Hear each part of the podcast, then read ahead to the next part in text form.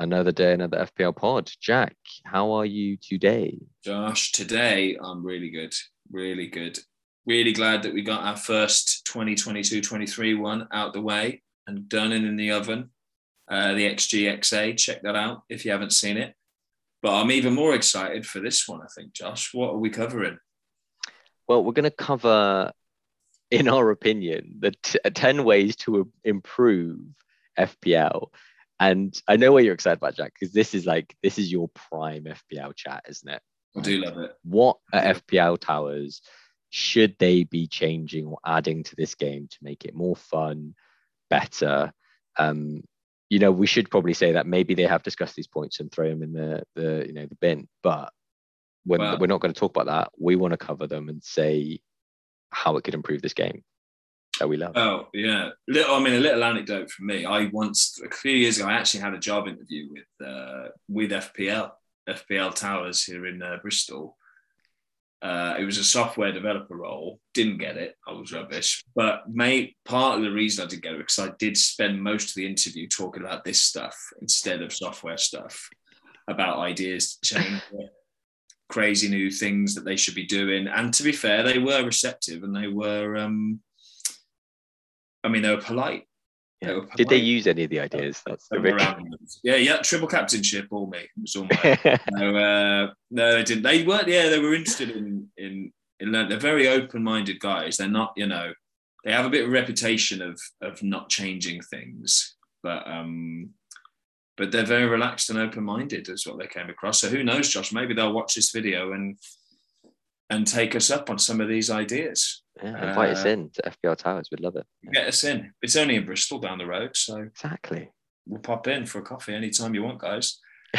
So we've got 5 each, Josh. We're going to do one each. We're going to keep swapping and discussing. I think we can be brutal with each other. If it's a rubbish idea, we can shoot each other down. Big time. Don't want to be too polite. Some of the feedback we did get from last year was we are too nice to each other. So maybe we need to take the gloves off a little bit. Let's do it. Yeah. Great idea, Josh. Great idea. Yeah. So let's go with your first. Kick it off. What's your first idea for improving FPL? I want BPS to be less weighted towards goals and assists, particularly. Okay. And that is because I'm tired, Jack. I am tired of forwards doing nothing all game, banging in one at the end, and if it's like 1-1, for example, so there's no clean sheet points, they're just picking up 3 BPS when actually I don't think they're necessarily the man of the match, as I attribute the 3 bonus points to being man of the match, most influential player in that game, and I'm tired of them getting all the points. So that's my pitch. What do you think? So with bonus points, because they are meant to, like you say, they're meant to be for all the other stuff that doesn't get points awarded for, aren't they? So for strikers, it's like if they get shots on target, stuff like that. And if they're offside, they lose points, or they miss, they lose the bonus point and things like that. So yeah, so you're saying, are you saying anything that gets you actual FPL points shouldn't be considered in the bonus point calc? Or just let me compute what you're just saying. I guess if someone gets you, so say a save or a clean sheet or a assist or a goal, they get you actual FPL points, don't they? Yeah. So 3 points of whatever. So you're saying anything that gets you your player's FPL points shouldn't be considered in the bonus. It should be the other subtler stuff. Maybe not that far, but just not as heavily weighted. So I looked into the BPS, obviously, because I couldn't just say that and then be like, well, this is what I think. But good, so prep. 24 points in the BPS goes towards forward scoring goals. Yeah, massive, as you'd expect. So a key pass, and for example, that's quite a big thing in the game. It's not like there are players having 15 key passes in a game. Typically, if someone's got 3, 4, 5 key passes in the game, that's huge. That's quite. You'd say they're dangerous in that game. 1 point for a key pass. That's not a lot, is it?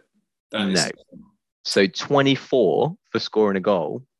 And that could be a penalty or a tap-in or a deflection or something.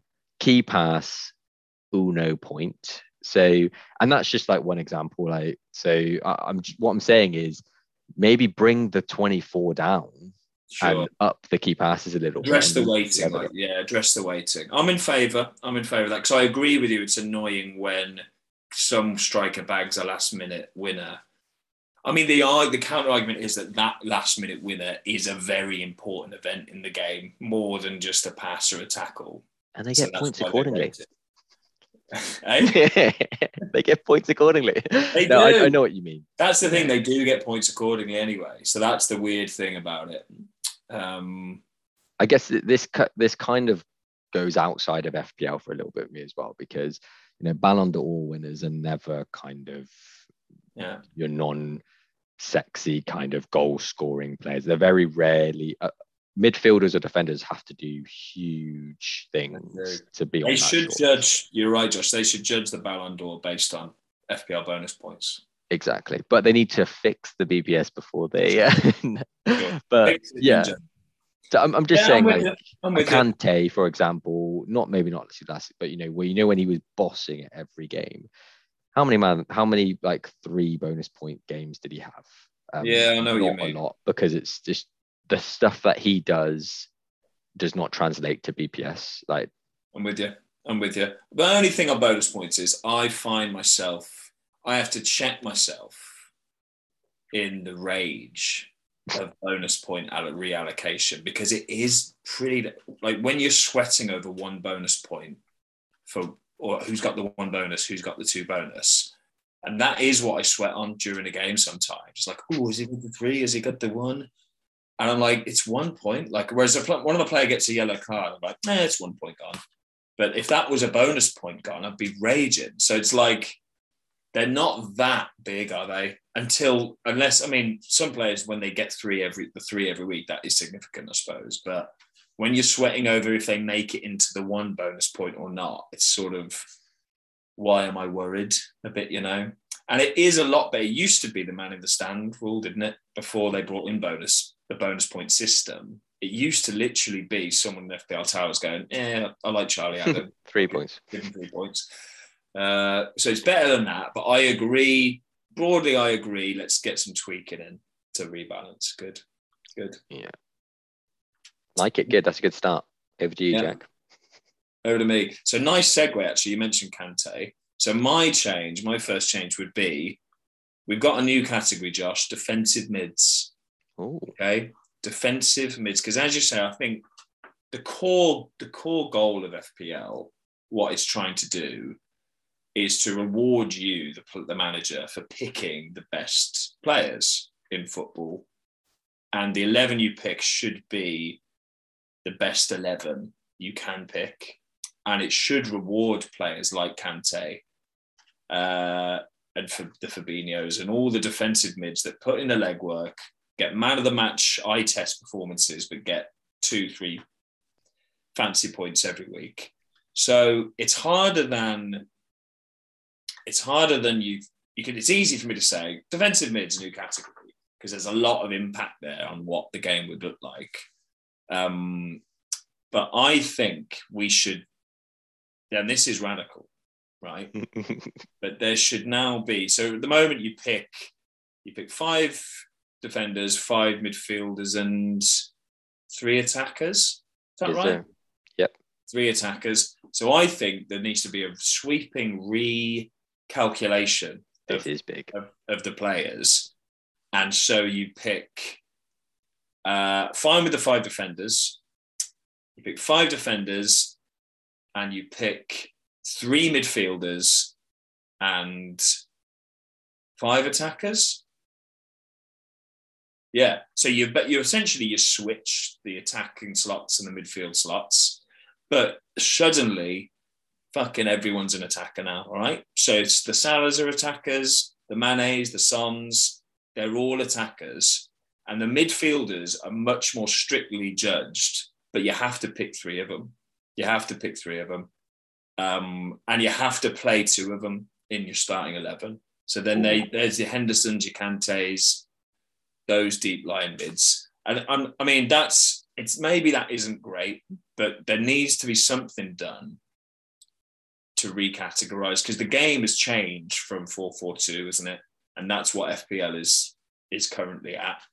My only other tangential thought on this was, and I might come into it in one of my later points, but make them, if they're not getting the points, make them cost 2.5 million. Make Kante 2.5 million or Henderson 3 million, because then I think you're lowering the price of players until they're attractive is the point of that. Is another way to counterweight the defensive mid issue. But yeah, tricky. What do you think? Radical. I'm with you with the problem. You're throwing out a lot of different solutions. So it's but I've not, well, one of my points kind of covers this a little bit as well. So I won't go into too much, but I think you're right.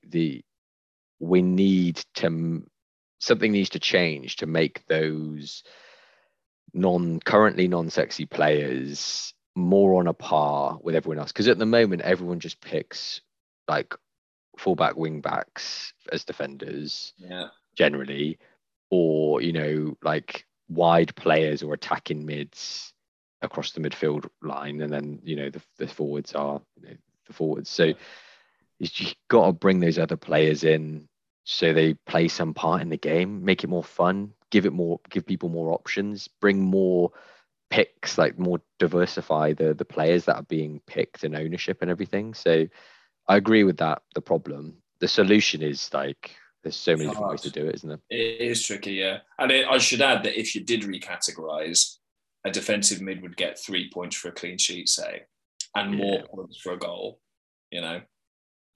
7 points for it. If Kante scores, you get more points than if Son scores. I mean, maybe another way would be you keep it at the 5-5-3 categorization, but within those categorizations, I mean, this gets granular now. Within them, the players themselves have different point allocation. So a Kante, he's still one of the five midfielders you pick, but if he scores, he gets 7 points. But if Son scores, he gets 4 points. They're still a midfielder, though. You know what I mean? Something like that. Or like, and you could do it for defenders, a centre-back, if they score, they get, more. If they assist, they get more points than if Trent assists. I don't know, it's tough. And you don't want to overcomplicate the game, do you, to deter. I mean, part of the beauty of the game is its simplicity. And I would also add as a counterpoint that it's quite funny and fun when a newcomer joins the game and they pick a balanced 11, don't they? They pick, well, I have Kante in there, two wingers, Henderson box to box. He's a good centre-back, I'll pick him. Two strong goalkeepers. Pick a left winger, pick a right winger. Strong bench, it's quite funny. So it's part of the learning process of it, is getting to that bit you said of picking the wingers, picking the attacking moves and all that. So yeah, interesting one. We just want defensive mids to get a thing. So maybe that needs to spend some time in the oven still, maybe, before we write the letter to FPL Towers. Yeah. Good. Back to you, Josh. What's your second one? Back to me. Nice and simple one. Have one Premier League club where you're allowed 4 players. Oof. And do you pick this at the start of the season? There's two ways I thought about this. You either pick at the start of the season, i.e. most likely the club you support, or maybe not, the team that you think is going to be most effective. So like this year probably would have been Liverpool, wouldn't it? Because with the starters that they've got and everything. Or later on in the year, it could have been someone like Spurs, for example. But the other point is you could have it where you just have it. The team can change, but at any point you're only allowed the 4.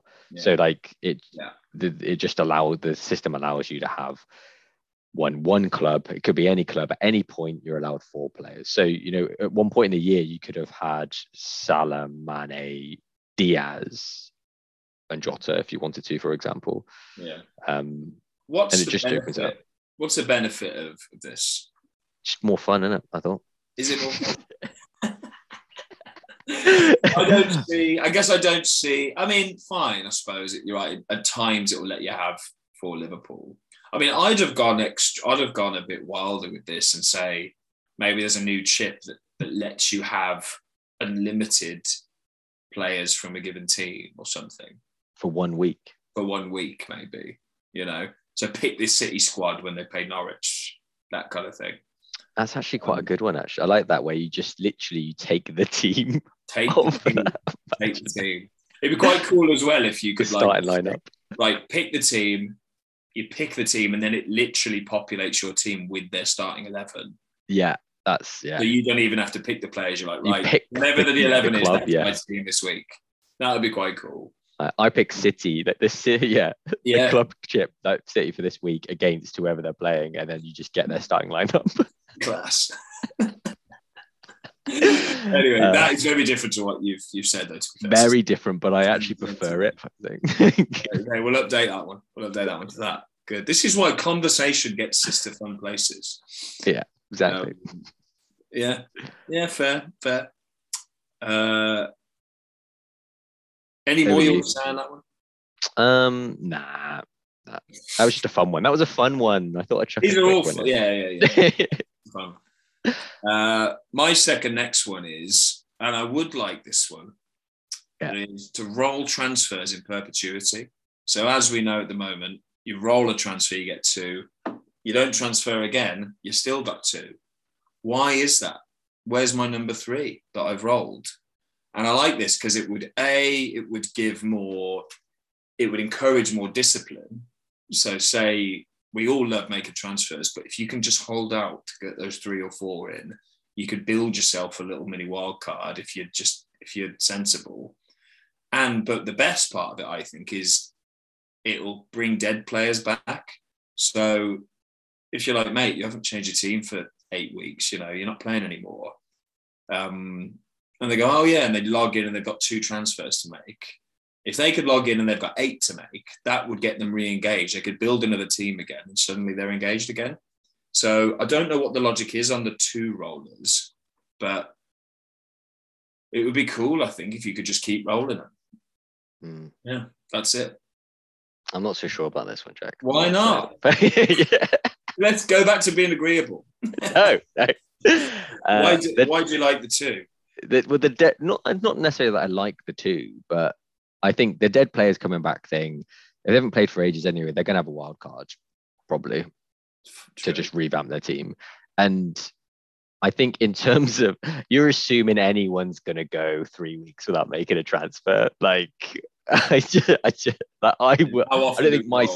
would never go. There's weeks where I'm like, I just need to not make a transfer this week. And then 30 minutes before the deadline, I'm making some random move, which just because I can't sit on my hands. So I feel like it's one of those things that will get implemented and then like no one will ever use it. But I think maybe you're right. Maybe the conspiracy thing is they want like engagement. You know, they want you making transfers every week for the active players. They don't want you thinking, oh, you can not do anything for 3 weeks and then it's just kind of out of your head a little bit. But I definitely take your point on it. No one would even get to the third week. Definitely get your point on that one. 100%. Yeah, just look at the number of hits we had in our mini league. You did all the stats. They're like, people can't wait 1 week for a move. I know. Good counterpoints. I'd still like to roll more, but you know, I like the option too. But I do take your points. We disagreed on one thing. That was great. Great listening. What's your next one? Next one for me, and this kind of goes back to your just reshuffle. So I said shift the position structure and position allocation. So a bit waffly, but basically what you said it in your description, but right wingers and right forwards, left wingers, left forwards, like the Salah, Manes of the world and Mahrez's, Sterling's. They've got to be forwards. I'm sorry. Like, taking Salah as an example, very small sample size, but heat maps, he's the furthest forward in the Liverpool team. How the hell is he a midfielder? Weird, so, and I think that, they need to catch up with, you know, the new tactics of teams. That's how it is, isn't it? That these kind of pronged attackers, like wing from wide positions.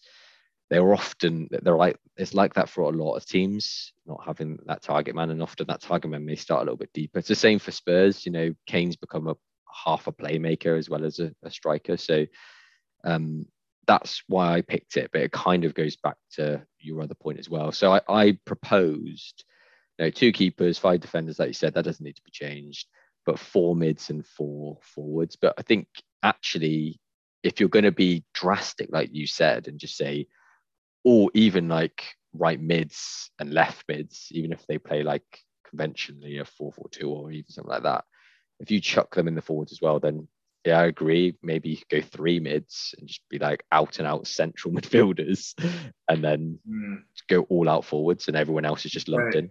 Yeah, that's where it gets weird, isn't it? Because like a left winger, I mean, they're basically like, they basically don't exist now, do they? Where you play a left winger, a right winger, and 2 strikers. It just doesn't happen anymore. But there's one point to say maybe positions could be changed throughout the year. So maybe they're not fixed. So if the start of the year, if Salah is a right forward, but then suddenly Klopp goes, you know what, I'm switching to a 4-4-2, and he turns out he's tracking back and whatever, then maybe FPL Towers say, you know, we're changing it. But that would get controversial. There'd be a lot of angry letters. Yeah, that, I mean, that's wild. I don't think that would work, because if you kept him in your team, presumably you'd keep him in the position you kept him, and if you transferred him out and in. But then does your Salah get the points of a forward and someone who brought him in get the points of a mid? I don't know. Good point. I didn't really think that through. But I know there does need, we clearly both agree that something needs to shake up here, because it is every season it seems to get further and further from the truth, doesn't it? And we did have that wacky year when Aubameyang was a midfielder. That was mad. What were they thinking? They clearly thought, oh, we don't want to move Salah forward, but Aubameyang plays the same position, so we bring Aubameyang back. But it was just nonsense. And then Saint-Maximin's a forward. It's just, they don't know what they're doing, do they? They don't know what they're doing. I do like the whole, so you say 5 defenders, 4 mids, 4 forwards, but then when you pick your team, can you still only pick 3 forwards? Or 3 forwards? I think it's that at the moment you could pick all of your 3 forwards, couldn't you, in your team if you wanted to, if the position allowed. I think if you're switching like the really wide attackers into that forward category, you have to be able to pick the 4 then, because because you're not just picking outright strikers as such. Yeah. Interesting. Well, here's one for you, Josh. My that's my next one after. I've got another solution to this issue that I'm going to prepare shortly. But my third one is to do with price changes, and it's a price change tweak. So if no one's buying or holding a player, then make them drop. So what I mean by that is, at the moment, price drops only happen if the players are sold by players. So if loads of people are shipping out Coutinho, he will likely drop. But the point of a price drop is to, I guess it's to keep players engaged still, because they don't want their value going down. But it's also, I think the main reason for me is, when a player's price drops, it should drop until it becomes a viable buy again. So Coutinho at 10 million, probably not a viable buy, but if he drops so much that he gets down to 7 or 6, people might be thinking, oh, actually, he probably is worth a punt at that price. Just like anything, like a stock or whatever, a house, whatever, like any asset. But what the current system means is, and I remember it vividly when it happened when Man U bought Sancho, and he was Sanchez, sorry. So Man U bought Sanchez, Alexis Sanchez. I think he was priced at 10.5 for that season. And nobody even bought him, because it was evident from the last season he was crap. And his price didn't drop because no one had bought him in the first place, so no one could sell him. But what should happen is, if no one's buying a player that isn't being held by everyone, their price should gently drop, gradually drop, until people start to buy him. Because what should have happened with Sanchez is he should have dropped until people are like, oh, he is playing for Man U. Oh, he's only 6 million. He could come good. Yeah, I'll buy him. or I'll buy him as an enabler to get this other guy. So this way, players don't get completely just frozen at their price and never bought. So yeah, that's the tweak I'd make to price changes. And I think I also make it a bit more transparent. But I kind of like that it's a bit hazy, so people can't like play the market completely. Yeah, what do you think of that? I like it. I like it from the perspective as well that again, I don't like when everyone picks the same pool of players. So this would like kind of diversify it again, wouldn't it? As players drop more and it makes you look at more players eventually rather than just the same old dudes, which is quite interesting. That I guess the things to nail on would be how quickly do they drop, and is there a limit to their drop, or do like 4 million defenders eventually become zero? Or I don't know what the maths would be. Like, yeah, they could. I mean, by Salah, he stops dropping. Sanchez, he stops dropping. I don't know. But yeah, maybe that's. I mean, there is a limit now, isn't there? The limit now is all right. The 0.3 a week, 0.3 per game week's quite a good limit, I think, because it stops someone completely going mental. But I don't see why there should be a bottom limit to price if no one's buying the player. You know, I like the end outcome, which is, you know, more viable players. Yeah, because it happens, doesn't it? When a striker drops to 3.9, everyone's like, "There he is! There's that 3.9 guy. Let's go!" Everyone's more dropping more and rising more than. Then yeah, maybe it's better. It favours the active players, and again, it gets rid of that kind of keep it simple thing. But you know, there's more and more players now of FPL, isn't it? So maybe add that like complexity, and people maybe add a bit of complexity to it now. Yeah, exactly. Now there are way more active players, as you say, and it's a very simple game. So I think a bit more complexity won't hurt. But yeah, that was my number three. What's your number four? Number four, yeah, this was a shot in the dark, I think, because it would mean that you'd have to play two, you'd have to set up two teams essentially, but a chip-free version running in parallel. Sure. So would that be a chip-free version of your same team, just without the points from chips? Or I think it has to be completely separate, doesn't it? I can't see. Yeah, I think it has to be completely separate, because if it's the same team and they're linked, you will make decisions based on chip strategy for the one, which don't necessarily transfer over to a non-chip game, if you know what I mean. And if wildcards count as a chip, then you wouldn't be able to keep them the same anyway. Exactly, yeah. That's a bigger point. And yeah, it would kill that off. So just the two, I think I liken it to just, you know, just a simple... Just get rid of everything and just bring it down to bring in your players and make simple moves. Yeah. Would that appeal to you? It's like hardcore mode in Halo. You get rid of the shields, you get rid of the... would that appeal to me? Yeah, what? Managing one team is hard enough in it sometimes, but I think it's just a bit of fun. And I think it would have to be seen as a bit of fun, because this is the main game now, isn't it? The one with the chips and everything. And I think as we were proposing, we just want to get it more complex. But just for a bit of fun on the side, I think is a chip-free version, just to see what it would be like to go take a step back in time and be like, remember this? I wonder what the uptake would be. I remember they brought in one year a pro league that you paid to enter. Do you remember that? There was like a pro version of it. And they sacked it off a couple of years later, because I don't think many people took it up. But I find that, like, I was in a draft league this year that was taken quite seriously. But I just found managing two teams, like, fuck, this is a headache. And even doing the XGXA teams last year, there were weeks I just forgot to do it.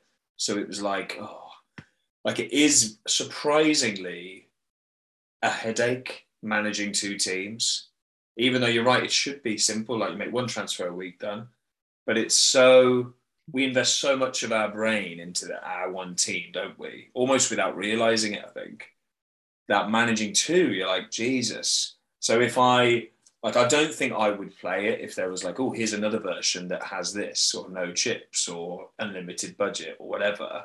I just think I'd be like, you wouldn't be invested in it, would you? And I get what you're saying. It's not the time it takes to make that one transfer. No. It's the time it takes to make the 100 transfers you didn't make. Like, very well put. Very well put. But saying that, you are right. There is, every year I see people moaning about the chips, saying how there's too much. Like, oh, everyone name names. Yeah.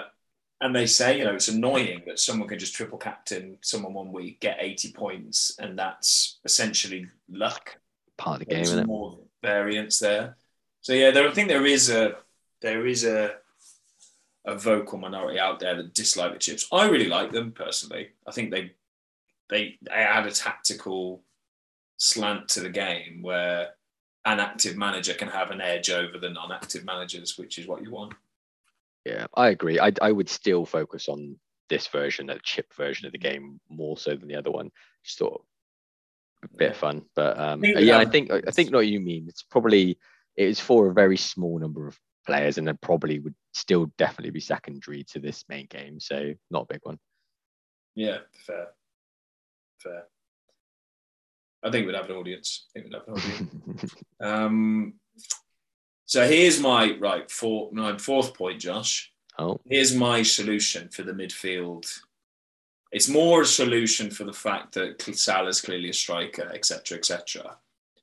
And it is, strikers get 5 points for a goal. Midfielders get 4 points for a goal and 4 for an assist for midfielders as well. So it's a very slight change. You're switching the point totals for strikers and midfielders for goals. At the moment, midfielders get 5 points for a goal, strikers get 4. And as a result, Salah's a way better pick than Kane because he's getting the 5 for a goal and an assist point and a clean sheet point. Kane's getting 4 for a goal and they're both getting the same 3 points for assists. But I think if you made strikers get 5 for a goal and midfielders 4, that would make strikers more attractive. And in the spirit of the game, you're rewarding the position for what they're meant to do. Like you give defenders a clean sheet, 4 points. You don't give strikers 8 points for a clean sheet. So similarly, why not reward the strikers for what they're meant to be best at doing? And midfielders upping their assist points would encourage you to look for more creative midfielders, not just the strikers in disguise, you know, for their 5 point and dropping their goal points down. And I think just that subtle change would change the way you look at picking your team quite a lot. Because I remember there was a point last year where we just didn't want any strikers at all, did we? So I think that might be a good... If I had to pick one of my changes, I think I'd pick this to pitch to them because... Yeah, I think that little tweak would make the difference. Yeah, what do you think? It's a different solution to the same problem, isn't it? Which is, so you keep the positions as they are. Yeah, it's probably the cleanest solution because we're talking about like changing the positions, the whole template of the positions, and then that would affect that who you're allowed to play and etc., and then points allocated. So it's probably the cleanest. I mean, again though, it does. So you're keeping the categorization as they are now, even though really that's not really, because they still call them forwards, don't they? So it's, and like Salah is a forward, which kind of grinds my gears. Maybe change it to striker and. I don't know, but whatever the wording is, like say if my proposed points thing was what it was. So midfielders have an extra point for assist and one less point for a goal. Strikers have one more point for a goal. Would that change your captaincy and team selection? I think it might do a bit. Some weeks for sure. Yeah. Yeah. And you would favour, it would be less the set and forget Salah captain pick, I think. Yeah. I'll tell you what, if you throw in a BPS change revamp as well. Yeah, okay. You got a buyer. You got a buyer. Oh, good. Yeah. You're a tough negotiator. But, yeah. But you know what I mean? Because I think if you do that and you still got the current BPS system, you're still really rewarding the same group of players massively. All you're doing is slightly shifting the focus from like one of the, you're still looking at the same players though, right? Generally speaking, like it's all you're doing is you're shifting the focus or preference from one slightly towards the other. So like we're talking about, would you captain Salah over Kane or blah, blah, blah, blah, blah. But this season, and maybe this was, it's hard to say looking back because we can't remember every game week, but there were not that many viable striker options, full stop. No. I don't know if they would, if this change is big enough to drag some of the striker options to be like, actually, I'll pick him over Jota or Diaz or Kulu, for example. But then I think if you add maybe some of the other little fixes or changes that we've proposed as well, like maybe the recategorization and stuff like that, I think you need more than one. And I guess what I'm saying is, it's to make an impact, it needs to be quite a big change, doesn't it? Like really. Yeah. But I think that's getting you halfway there. I just think it's you're basically just shifting one towards the other. So basically what you're saying is Kane becomes the number one guy now. I suppose so, yeah. Rather than Salah or Son. So Kane and Ronaldo maybe give strikers 2 points for an assist. You know, maybe you make it even more of a... Equalised. Or specialised. You're there to score the goals. Midfielders, you're there as more the all-rounder to provide assists and goals. So you get slightly less for each. But justice for the Kantes of the world, Jack. Justice for the Kantes. Maybe a bit more. I mean, he's still not getting assists. 10 points for Kante goal. He's still dead in this model. This one's more a solution for the strikers in disguise of the midfielders and kind of punishing them a bit for it. Yeah. And lessens the importance of them. But yeah. Yeah, I don't mean that does solve that problem. So I would say, yeah, that's good. But as a part of the problem we've identified, it didn't go far enough. No, it didn't solve the Kante problem, as we call it. 11. Good. What's your fifth one? Fifth and final. Fifth one. Show overall rank, excluding inactive managers. So you'd come... You're not getting rid of inactive managers because, you know, you've got the guys that might come back after 10 weeks and be like, I've been away, just want to change my team. Fine, they can do that. They're allowed to take sabbaticals. I'm not kicking them out. But I want to know actually what's my overall rank with the players that are actually focusing on it. So if a manager hasn't even logged in, and you're the developer here, surely you can tell me if this is possible, for like 5-6 game weeks, just have another little realized overall rank, which just takes them out of it. I guess the question becomes, what counts as inactive, doesn't it? Logins. Yeah, but I mean, like, for what time period? 5 game weeks. Okay, cool. Yeah. I guess some people would. That's where the question becomes, doesn't it? Like, what? Is it 10 weeks? Is it 5 weeks? Is it 3? Is it, have they made a transfer? Is it, have they, you know what I mean? It's kind of that, but yeah. Yeah. I think if they're logging in, they're looking at their team. You know, that's the way I see it. Even on the app. I like a login as being active. Yeah, I like that.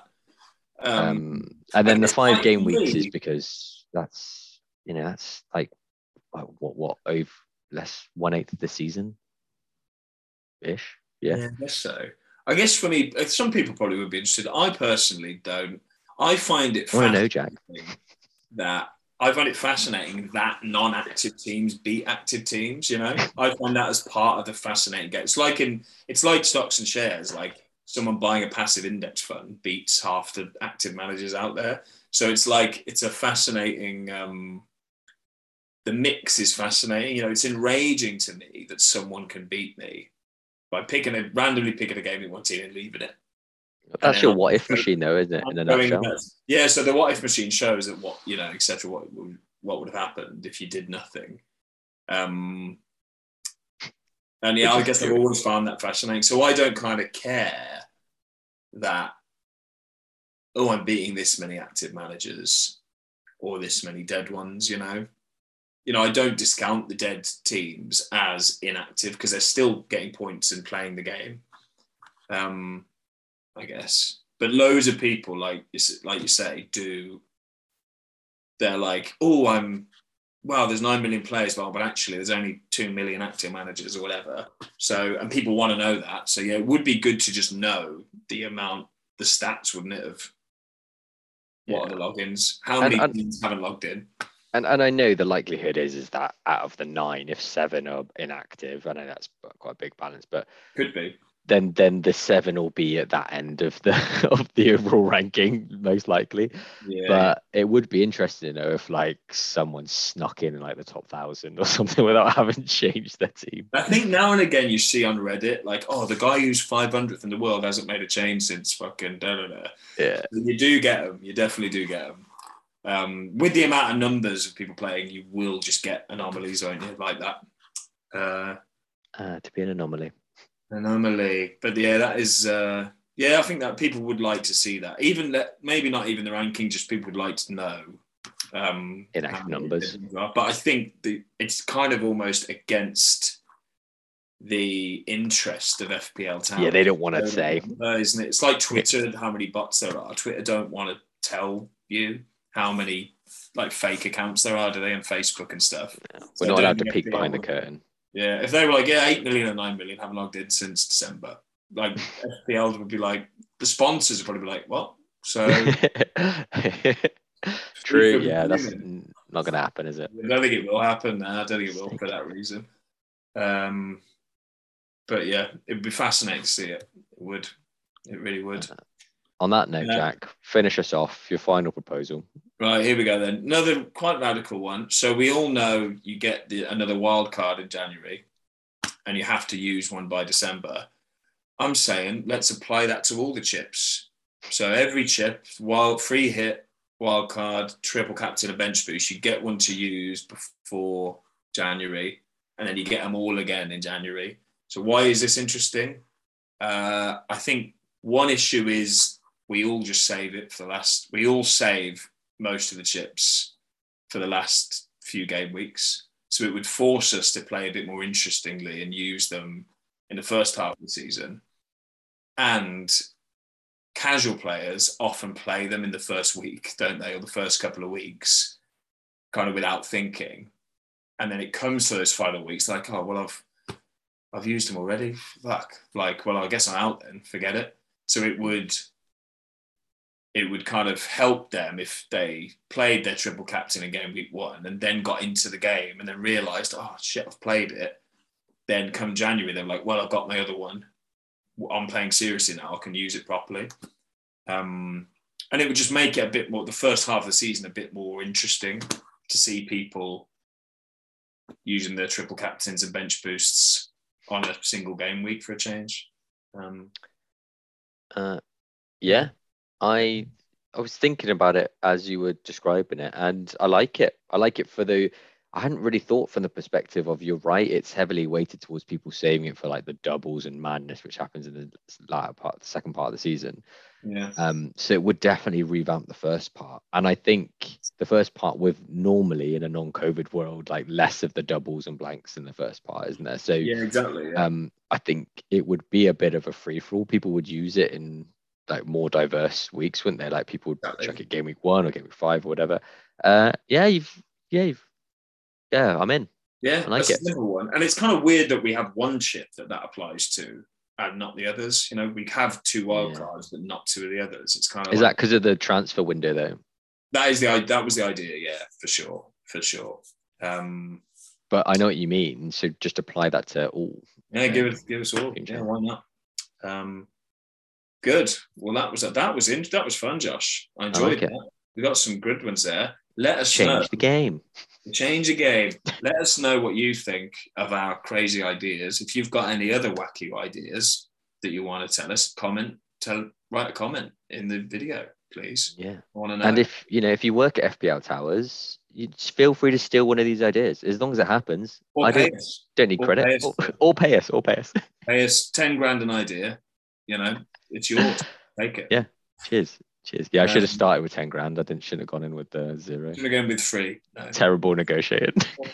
Take it for free. But no, I'm sure they must just sit there thinking about this stuff Like, how can they not? I'm sure there's many good reasons they haven't done any of these that we haven't thought of.